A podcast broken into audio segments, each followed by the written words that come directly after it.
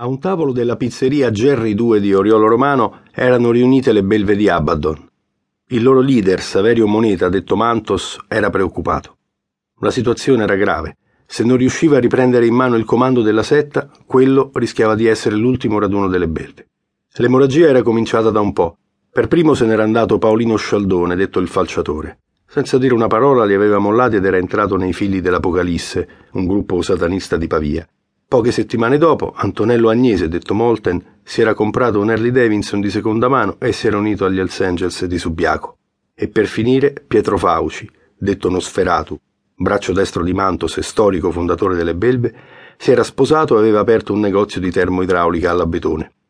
Erano rimasti in quattro. Bisognava fare un discorso molto serio, rimetterli in riga e reclutare nuovi adepti. Mantos, tu che prendi? gli domandò Silvietta, la vestale del gruppo, una roscetta secca secca con due occhi a palla che sporgevano sotto le sopracciglia sottili poste troppo in alto sulla fronte. Su una narice e al centro del labbro aveva un anello argentato. Saverio diede un'occhiata distratta al menù. Ma non so, una marinara? No, meglio di no, l'aglio mi rimane sullo stomaco. Le pappardelle, dai. Le fanno ignoranti ma so buone, approvò Roberto Morsillo, detto Marder, un ciccione alto quasi due metri, coi capelli lunghi e tinti di nero e gli occhiali da vista unti di grasso. Addosso aveva una maglietta slabbrata degli Slayer. Originario di Sutri, studiava legge a Roma e lavorava al Brico Center di Vetralla. Saverio squadrò i suoi discepoli. Nonostante avessero superato la trentina, si vestivano ancora come una manica di metallari sfigati, e dire che non faceva altro che raccomandarsi.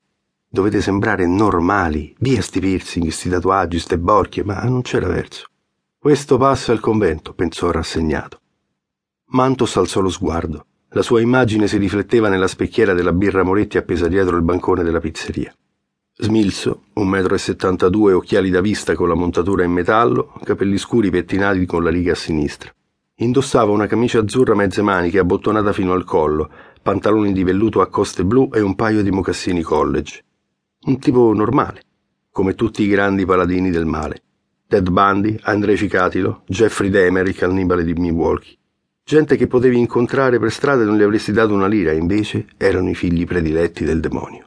Che avrebbe fatto Charlie Manson al mio posto se avesse avuto dei discepoli così sfigati? Maestro, ti dovremmo parlare, avremmo pensato una cosa sulla setta, lo spiazzò Edoardo Sambreddero, detto zombie, il quarto del gruppo, un tipo allampanato che non poteva ingerire aglio, cioccolato e bevande gassate, soffriva di esofagia congenita. Aiutava il padre a montare gli impianti elettrici a Manziana. Eh, tecnicamente noi come setta non esistiamo. Saverio aveva intuito dove voleva andare a parare l'adepto, ma fece finta di non capire. Che vuoi dire? Da quant'è che abbiamo fatto il giuramento di sangue? Saverio sollevò le spalle. Saranno un paio d'anni. Su internet, per esempio, non si parla mai di noi. Dei figli dell'Apocalisse tantissimo, sussurrò Silvietta con una vocina così bassa che nessuno la sentì. Zombie puntò il grissino contro il suo capo. In tutto questo tempo che abbiamo combinato. Delle cose che avevi promesso, che abbiamo fatto? Si unì Marder. Sacrifici umani?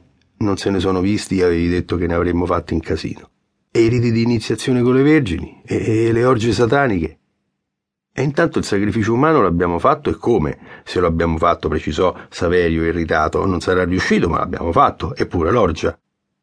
A novembre di un anno prima Marder aveva conosciuto sul treno per Roma Silvia Butti, una studentessa fuori sede della facoltà di psicologia. I due avevano parecchio in comune, l'amore per la Lazio, i film dell'orrore, gli Slayer e gli Iron Maiden.